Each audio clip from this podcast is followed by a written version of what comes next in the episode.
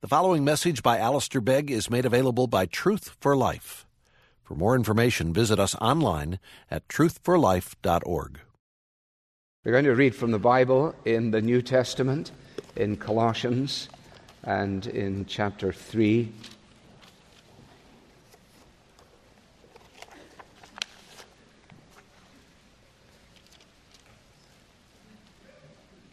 And beginning to read at verse 12 through to verse 21. Colossians chapter 3 and 12 through 21. Put on then, as God's chosen ones, holy and beloved, compassionate hearts, kindness, humility, meekness, and patience, bearing with one another, and if one has a complaint against another, forgiving each other as the Lord has forgiven you, so you also must forgive.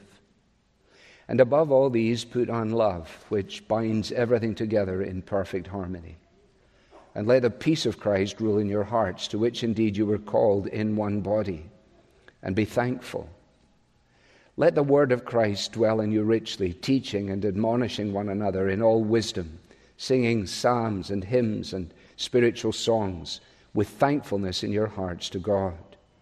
And whatever you do in word or deed, do everything in the name of the Lord Jesus, giving thanks to God the Father through him. Wives, submit to your husbands as is fitting in the Lord. Husbands, love your wives and do not be harsh with them. Children, obey your parents in everything, for this pleases the Lord. Fathers, do not provoke your children, lest they become discouraged. We turn now to the Scriptures. Father, what we know not, teach us. What we have not, give us. What we are not, make us. For your Son's sake. Amen. If we're going to understand the Christian family, it, it needs to be within the context of the church family. That we do not exist as Christian families, as separate entities and on our own, but we exist as Christian families within the context of God's family. And it is within the framework of the family of God that we discover the support and the encouragement that we desperately need in the raising of our children. And that is why routinely and this morning we have said it again, and in the second hour we will reinforce it in a further time of dedication. We are saying to one another that the child of a Christian home has a claim upon the prayers and service of the church. Now, how does, how does that notion transfer itself to day to day reality? That's the real question. What does it mean for you, perhaps as a young parent this morning, to have decided that you will place yourself and place your family within the context of this particular church family?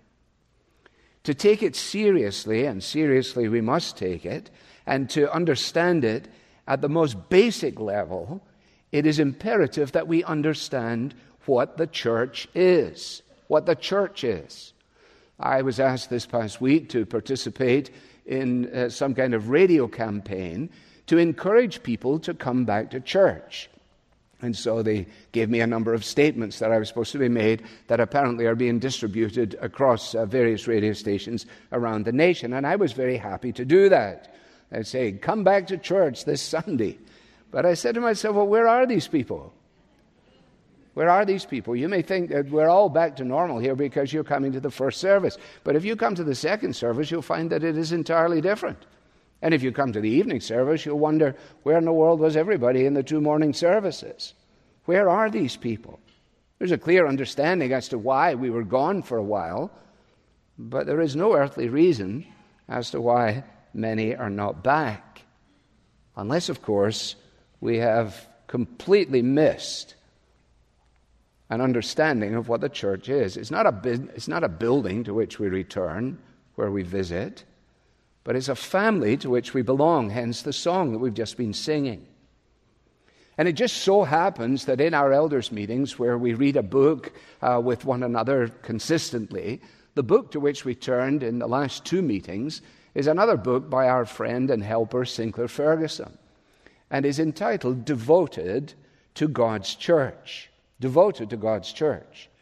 And although we're only into the first chapter, we as elders have been reminded that instead of asking, instead of asking, how can I fit uh, the church into my family agenda? The question is actually reversed. How then can I fold my family life into the purposes and practices of the church? You see, we've been going through 2 Samuel and we're saying again and again that this king and these kings point forward to Jesus who is the king. And Jesus is the king, and he has a kingdom.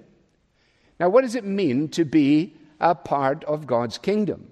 Where do you make sense of the idea of the kingdom of God? Well, the church, the local church, is the community in which an understanding of what it means to be followers of the king is then expressed.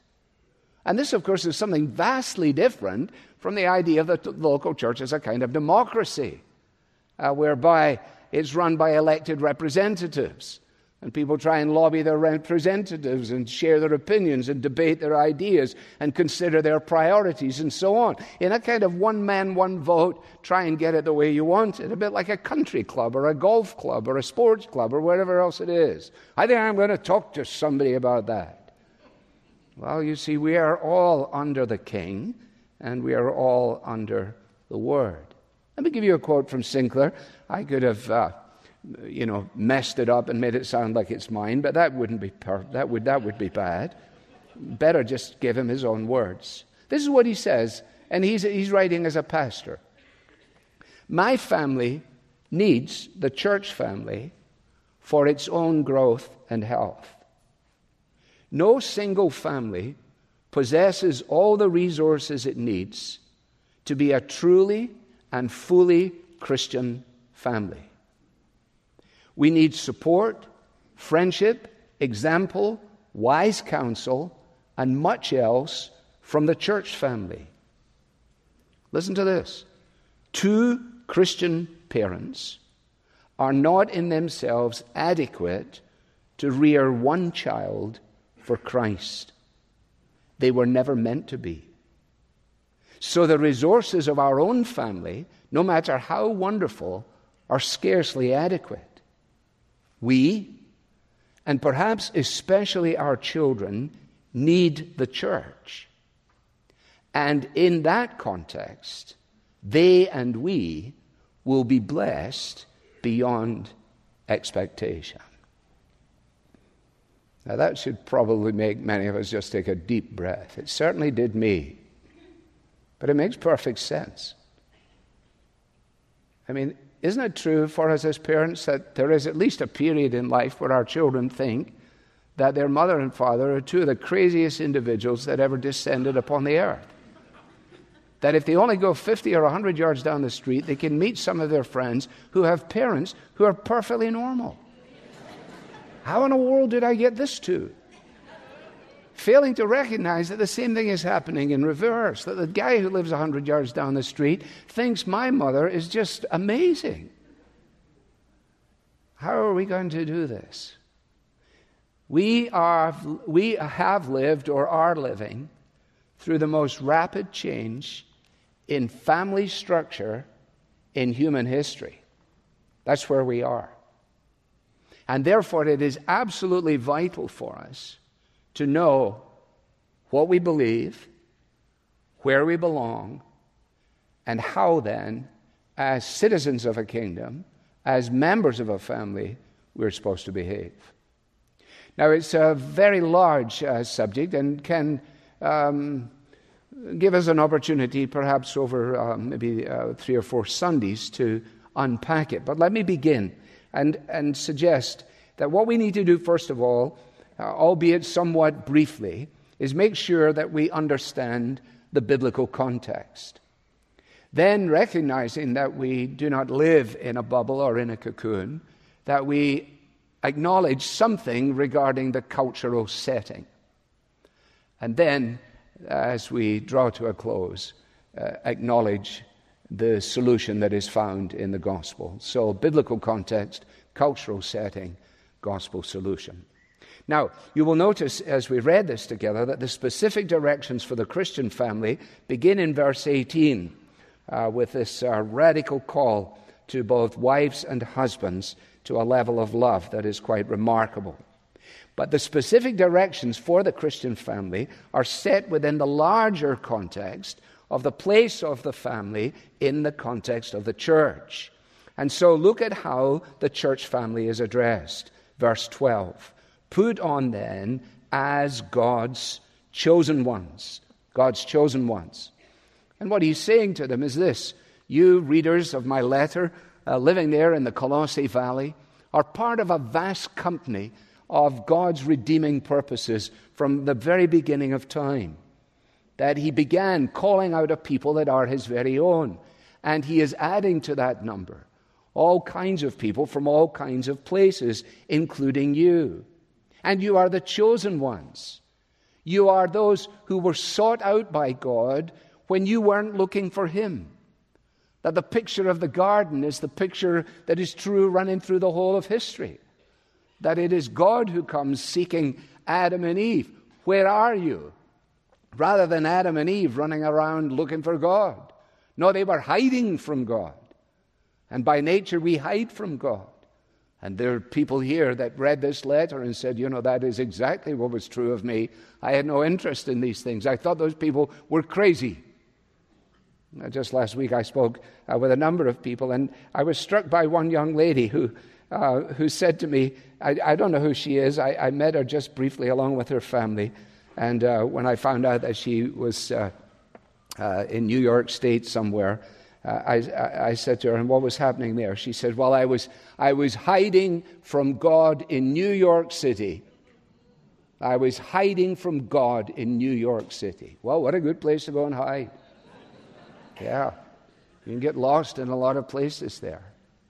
And what happened? I said, Well, she said, the hound of heaven reached for me. Well, I wonder has the hound of heaven come and reached for you? Look at what happens. You turn back a couple of pages to the beginning of Colossians, and you realize that these Colossians uh, had a hound who had reached them, and the hound's name was, if you like, Epaphras. He's writing to those who are followers of the Lord Jesus Christ, who have faith in the Lord Jesus Christ. He's not writing to religious people who are trying to do their best. He's writing to those who have been made citizens of the King. He is writing to those who are now members of the family. And they, he says in verse 6, uh, this is true of you, uh, that the word of truth, the gospel, has taken root among you, and, and that is since the day you heard it and understood the grace of God in truth, just as you learned it from Epaphras, our beloved fellow servant. Now, in that context, again in Colossae, there were all kinds of voices, as there are all kinds of voices today, saying to men and women, you know, if you want to know God, you have to reach a certain standard. If you want to be part of God's group, then you have to be at a certain level. You have to do certain things. You have to stop doing a lot of things and start doing a whole bunch of new things. Well, you say, okay, well, where did this come from? Well, it came from religion. The idea that somehow or another we can eventually, by negating that which is poor and embracing that which is better, uh, reach a standard of acceptance with God, if you like, qualify for membership. But no, you see, the only qualification is the qualification that Epaphras told these people in Colossae about. He explained to these people that they could never, as I must explain to you routinely, that they and we could never attain God's standard. And that our acceptance by God is only through faith in the Lord Jesus Christ. Now, what do you need to enter heaven? Faith in the Lord Jesus Christ. What is required to be a member of God's family? Faith in the Lord Jesus Christ. Let not conscience make you linger, nor of fitness fondly dream. All the fitness he requireth is to feel your need of him. I need you. Oh, I need you. Now, some of us are not there because we're very self sufficient. That's, that's, we're, we're proud of it. We have done it, we have earned it, we have put it away, and so on. Well, the door is closed, isn't it? Because it only opens to those who cry out to Him in need. So, in other words, we belong to Him. We belong to Him. We're the objects of His love, coming back to our passage. We're the chosen ones. We're holy, set apart from what we were, set apart to God. We are beloved. It's a lovely thought, isn't it? That we are the ones who've been loved with an everlasting love. And what he's actually saying in this section, which we're not going to delay on, is that in some senses, you wear what you are. I think the advertising slogan was the reverse of that, wasn't it? You are what you wear. It's trying to sell you a certain kind of outfit, as it were. But in actual fact, you can put on, I could put on all kinds of things, and it would be very obvious. I remember one time uh, we had a surgeon at the clinic, and he invited me to come down and uh, participate with him and go through the OR rooms in the clinic. This is a long time ago. Uh, he was from Michigan, I remember. And, he, and I met him in the locker room, and he dressed me up like a surgeon. It was, it was one of the most ridiculous things you ever saw in your entire life. There is something about a surgeon who, when he puts that thing on his head, people go, wow, that is impressive. If anybody else does it, the people are like, whoa, something is definitely wrong here. And, and I remember I got, I got on, the, I got on the, uh, the, the elevator with him from the dungeons of the place uh, to go somewhere. And as it turned out, there was some kind of Saudi prince who was in the hospital at that time who had his own secret service. And as we got on the thing, there was a secret service guy, a Saudi guy, and I never forget the way he looked at me. And, and, and what he was essentially saying is, You are not that.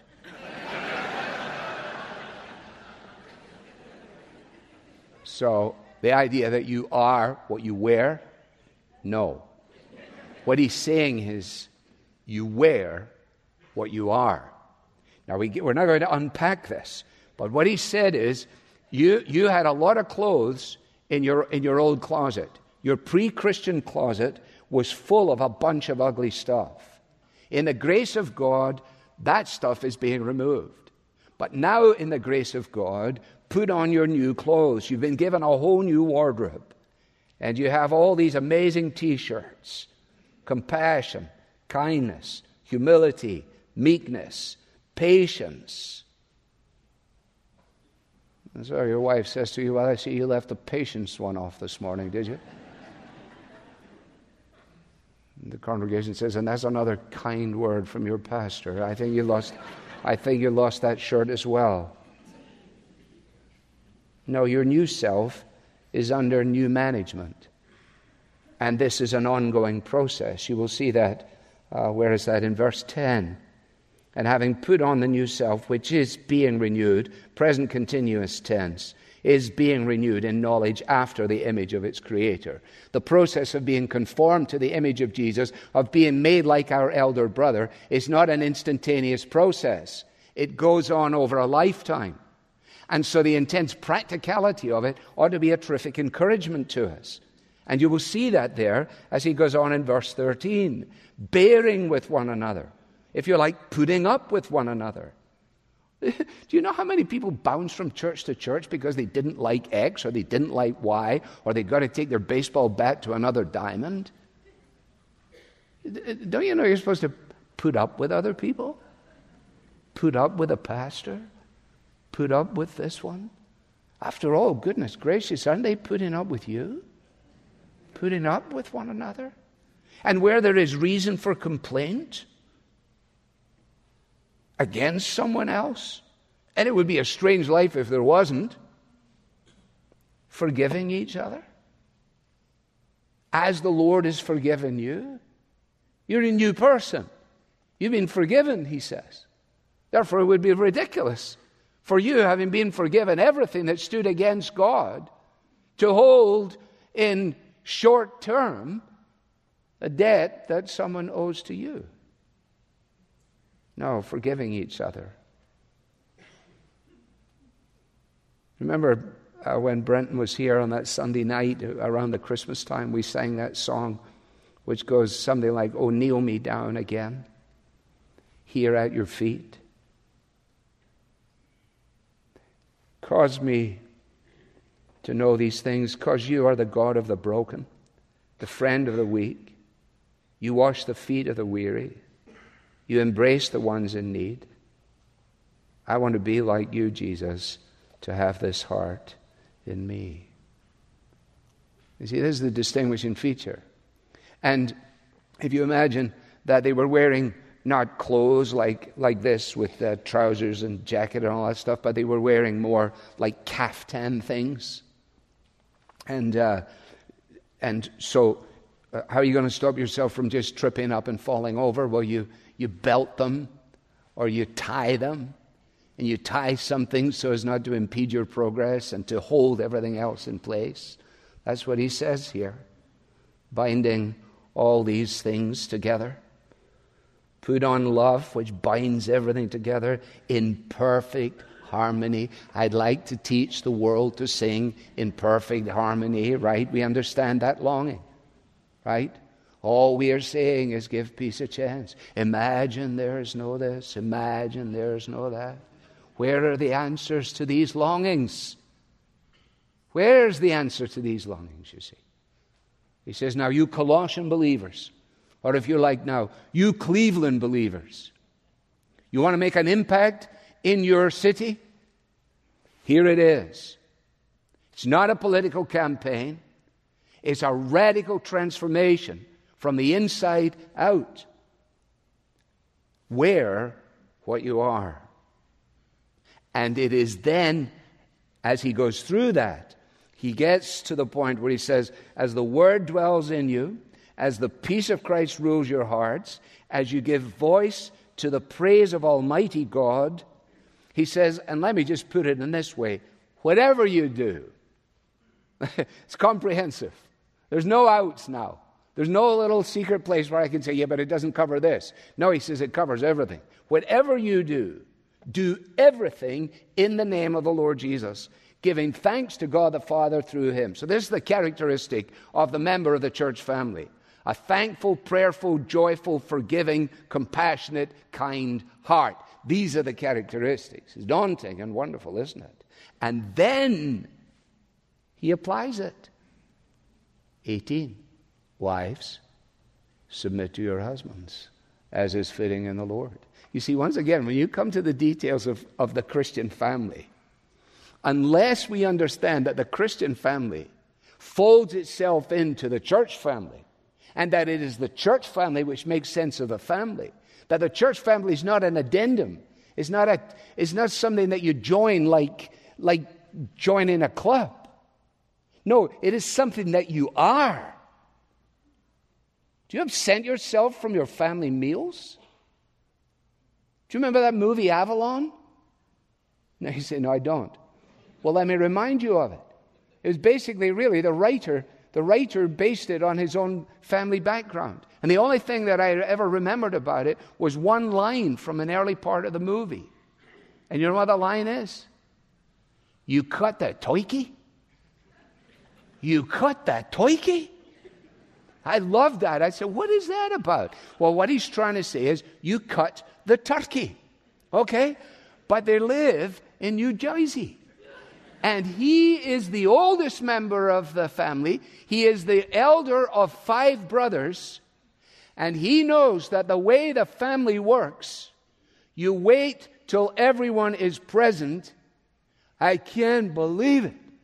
You cut the turkey. You have violated the whole family framework. Well, I get that. You take, for example, the church family. You started a meal without me? Hey, I'll be there. You mean the communion is supposed to be a family meal? I only go every so often. Loved ones, I'll tell you what the real challenge is. Many of us do not understand church. We are able to congratulate ourselves on a meager level of commitment, but without recognizing the nature of actually what's going on. Now, it is to this matter of the, the, the uh, family that we will return, but we need to, in setting it up, just say something in acknowledgement of the cultural setting in which we're living. And let me say, first of all, that families that function together with, with a shared, if you like, moral understanding, families like that are increasingly an endangered species. They're weird. And since many of us don't want to be thought weird, the temptation is to blur the edges, to soften the calls, to say, no, it doesn't really mean what it means. Sociologists recognize that right now, today in America, a minority of American households are two parent families. And a diminishing number are actually two parent mom and dad families. Marriage, when it is adopted, and it is increasingly not adopted, when marriage is adopted, it is no longer primarily about child rearing, raising, and rearing, but it is actually about personal fulfillment. Listen to people as you counsel with your friends. What do they say? I deserve better than this. He is not that. She is not this. This is for me. This is about me. This is about my place in the universe. And then they suddenly realize, well, that's a fascinating notion. The birth rate in America continues to fall. There are more American homes with pets living in them than with children living in them. Quote, the sexual revolution has come and gone, and it has left us with no governing norms of family life, no guiding values, no articulated ideals. Our shared culture has nothing to say. Now, that's not a comment made by some um, annoyed old minister somewhere. No, that is a, that's a contemporary uh, journalist. And what do we know? Well, we know this that the vacuum is quickly filled with an agenda that comes from the dark side, that absolutely rejects the God of creation, sees no need for redemption, and believes that we will be able to muddle through on our own, provided we are free to tinker with it as we choose. And so, for example, here from the Times of London just earlier in the year, an article, The Advantage of Three Fathers. One can always take a holiday. This is, this, this is, just, this is just commonplace. It would be funny if it wasn't tragic. Many new parents recall their first months with a baby as a time of sleeplessness, interspersed with moments of panic if they can recall it at all. It was not like that for Ian Jenkins, a medical professor from San Diego, who made history with his two partners as the first known family to have three fathers registered on the birth certificates of their two children. You want to know about the cultural context? You want to know about the nature of Christian family? It's not about producing perfect little children because we can't. It's certainly not about wrapping the, the, the, the, the uh, uh turning our children into little souls that can't experiment with anything, can't go anywhere. We're like, we're like curling parents, you know. You remember in curling, they have those brushes and they smooth in out every little bump, every little thing, in order that the thing might get to its destination. You see the parents, they're no longer helicopter parents. They're no longer looking down from the sky. Oh, wait a minute, where are you going? What are you doing? No, no, now they're the they're curling parents. Oh, poor little Johnny. Oh, we don't want him to have a little bump to deal with, and she's not going to be able to handle This is where we live. This is where you live. I'm surely not alone, am I, in feeling that I have a front row seat at the decline of a culture. And it's not a movie, It's not a movie. You say, well, you better get your last point. Here I go. The biblical context we will return to. The cultural context is an ongoing observation. But listen, what about the gospel solution? You see, we need only to scratch very lightly below the surface of our conversations with our friends and neighbors. And they will acknowledge that things are broken. They will be prepared ultimately, and it won't take a lot of pushing, to recognize that they do not have a secure base upon which to build what they're doing. They have not had a reasonable explanation for who they are, what they are, and why they're here. And since traditionally those values were to be passed on within the framework of the nuclear family, if the parents have lost sight of their origin and of their destiny, they then have no means of navigating a path through life except a path of their own creating. Therefore, their teenage children are left saying, Well, my parents don't have an answer. Therefore, they will then try the wider culture for an answer. When they find the, adder, the, the wider culture simply introduces them to confusion and heartache, they begin to look into themselves for an answer. And along that road will come many religious people with all kinds of hocus pocus ideas. What are we to say? Yeah. Well, you see, I mentioned Avalon. You say, yeah, well, you're just old now. I, yeah, I, it's fine. But some of you are also kind of old.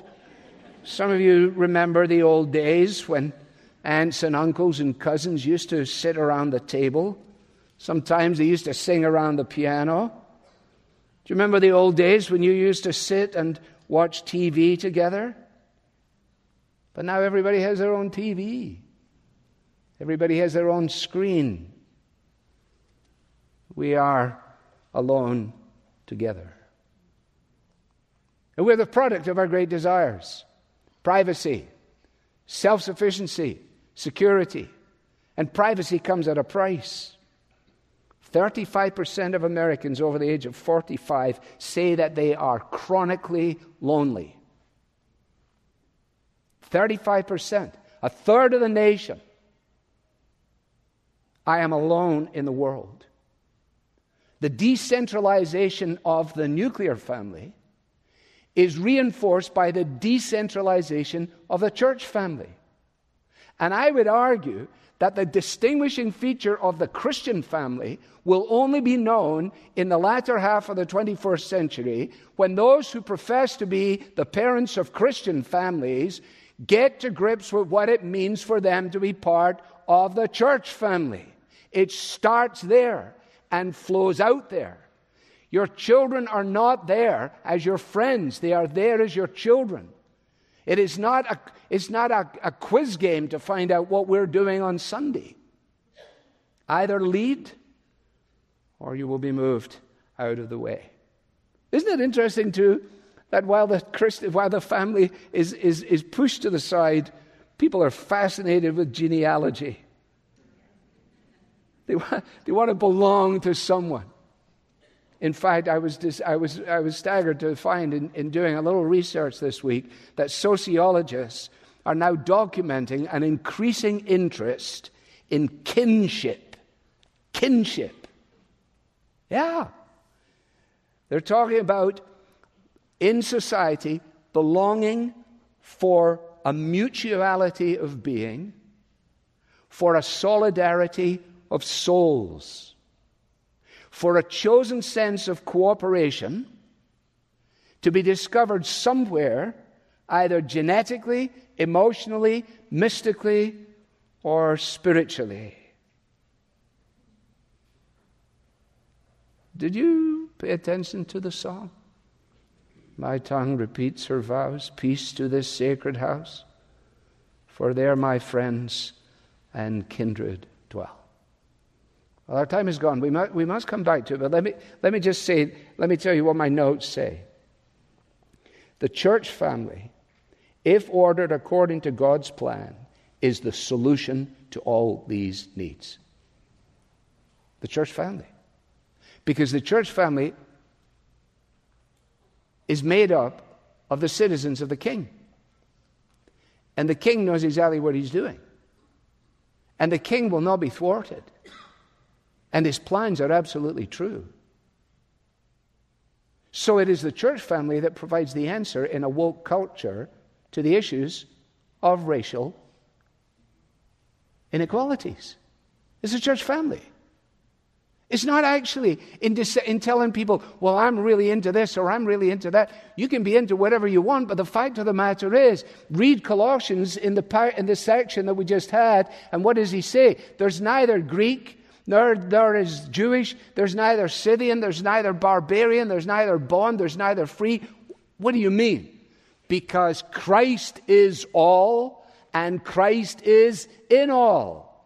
Okay? So the answer is actually found in the church. Therefore, the church is supposed to be made up of people who say, I wouldn't want to be with these people were it not for one thing.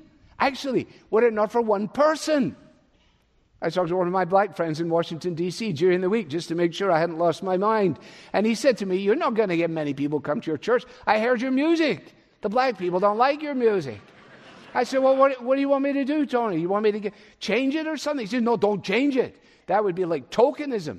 Don't do that. You are what you are. But if the people want to acknowledge their union in Christ, they will be prepared to forego some of their concerns about the nature of praise in order to be present under the teaching of the Bible and in the fellowship of God's people. I say, well, good, that's at least, there's a hope in that. There certainly is. And I understand it. Loneliness? Loneliness? alone in a crowd? How lonely was the lady at the well? No. Yeah. How lonely was the cheat Zacchaeus? How lonely are some of our teenagers? Single parents? Maybe, maybe single parents should, should team up. You know, it, it, I mean, I'm not a single parent, but if I was, maybe I'd. I don't know how you do it, but I mean, I mean, you don't have to live alone like that. You have a family. You say, well, that's just a word. Yeah, I think so, until we make it not just a word. And on the issues of our unitedness, the quest is not for homogeneity. It's not a homogenous group. It's not we all the same size, the same height, the same social status. No, we have different ethnic backgrounds, different ethnic traits. We have different social contexts. Of course, we do. We have individual personalities. And in Christ, that is not obliterated, that is not flattened. As if somehow or another the church is made up of a, a really bad looking room that is just painted an ugly color of beige, you know. It's like, whoa, what is this? Or worse still, the gray, you know, that gray that makes you reach for a sweater, you know. It's very, it's very modern. It's very, it's all gray. Yeah. Well, is that what you're talking about? No. No, we're actually talking about the Rainbow Coalition. They can't have that. That's ours. That's ours. No, we actually believe that. Red, yellow, black, white, all precious in His sight. Of course, that the, the, the door is open widely to all, and the invitation is expressed to all, so that we might then not find ourselves living in some kind of uh, strange and tasteless environment, but rather that we would, it would be vibrant, vibrant. You know, I think it's, I think it's uh, amongst other things, you know, I said a few weeks ago, it's time to stand up, speak up, and everything else. Here's another one. And I, it's, it's time to let our guard down. It's time to let the guard down. It's time to be prepared to tell other people, look, I stink. It's time to be prepared to let other people know that as we seek to make our journey through life, we're dealing with all kinds of stuff. We're in a continual war against the world of flesh and the devil. We get it right some days, we get it wrong two out of four. We sin in our words, we sin in our deeds, we have nothing to say in defense of ourselves save the righteousness that is found in Jesus. So then suddenly, the family, because you know you go to some families and it doesn't, it feels stiff. It's like, what, what am I supposed to do? And then you go, you go to other families. I remember years ago, uh, I had a girlfriend called Susan, and she, she lived in London. She said she'd take me to a, a, a friend's house, and it was in Portman Towers, just in Knightsbridge. And, and we went up on the lift, and the door opened, and a, and a guy, it was a father, came out of the door and said, Come in my house. Come in my house. I'm like, Whoa, back off, man. It's, jeez, what do you mean, come in my house? Yeah, I'm coming. But then I thought about it afterwards. That was nice. That was a welcome. As opposed to, what are you doing here? Haven't seen you around much. Well, we'll come back to this.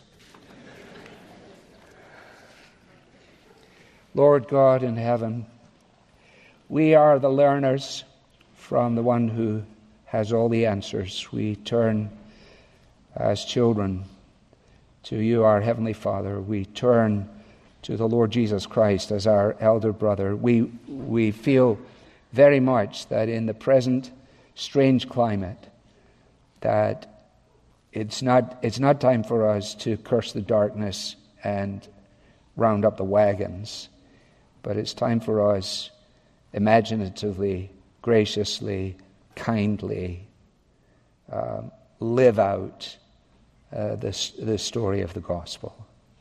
We ask for your help, and we pray to this end in Christ's name. Amen. You've been listening to a message by Alistair Begg from Truth for Life, and you're welcome to pass this sermon along to others, but please don't charge for it or alter it without written permission from Truth for Life. This content has been provided to you free of charge by the generous supporters of Truth for Life. For additional information about how you can support Truth for Life, please visit us online at truthforlife.org. There you'll find free message downloads from Alistair Begg, as well as links to our podcast, mobile apps, and other resources to help you grow in your Christian faith. Again, the website is truthforlife.org. You can also follow us on Facebook and Twitter to stay in touch with Truth for Life and Alistair Begg. Truth for Life, where the learning is for living.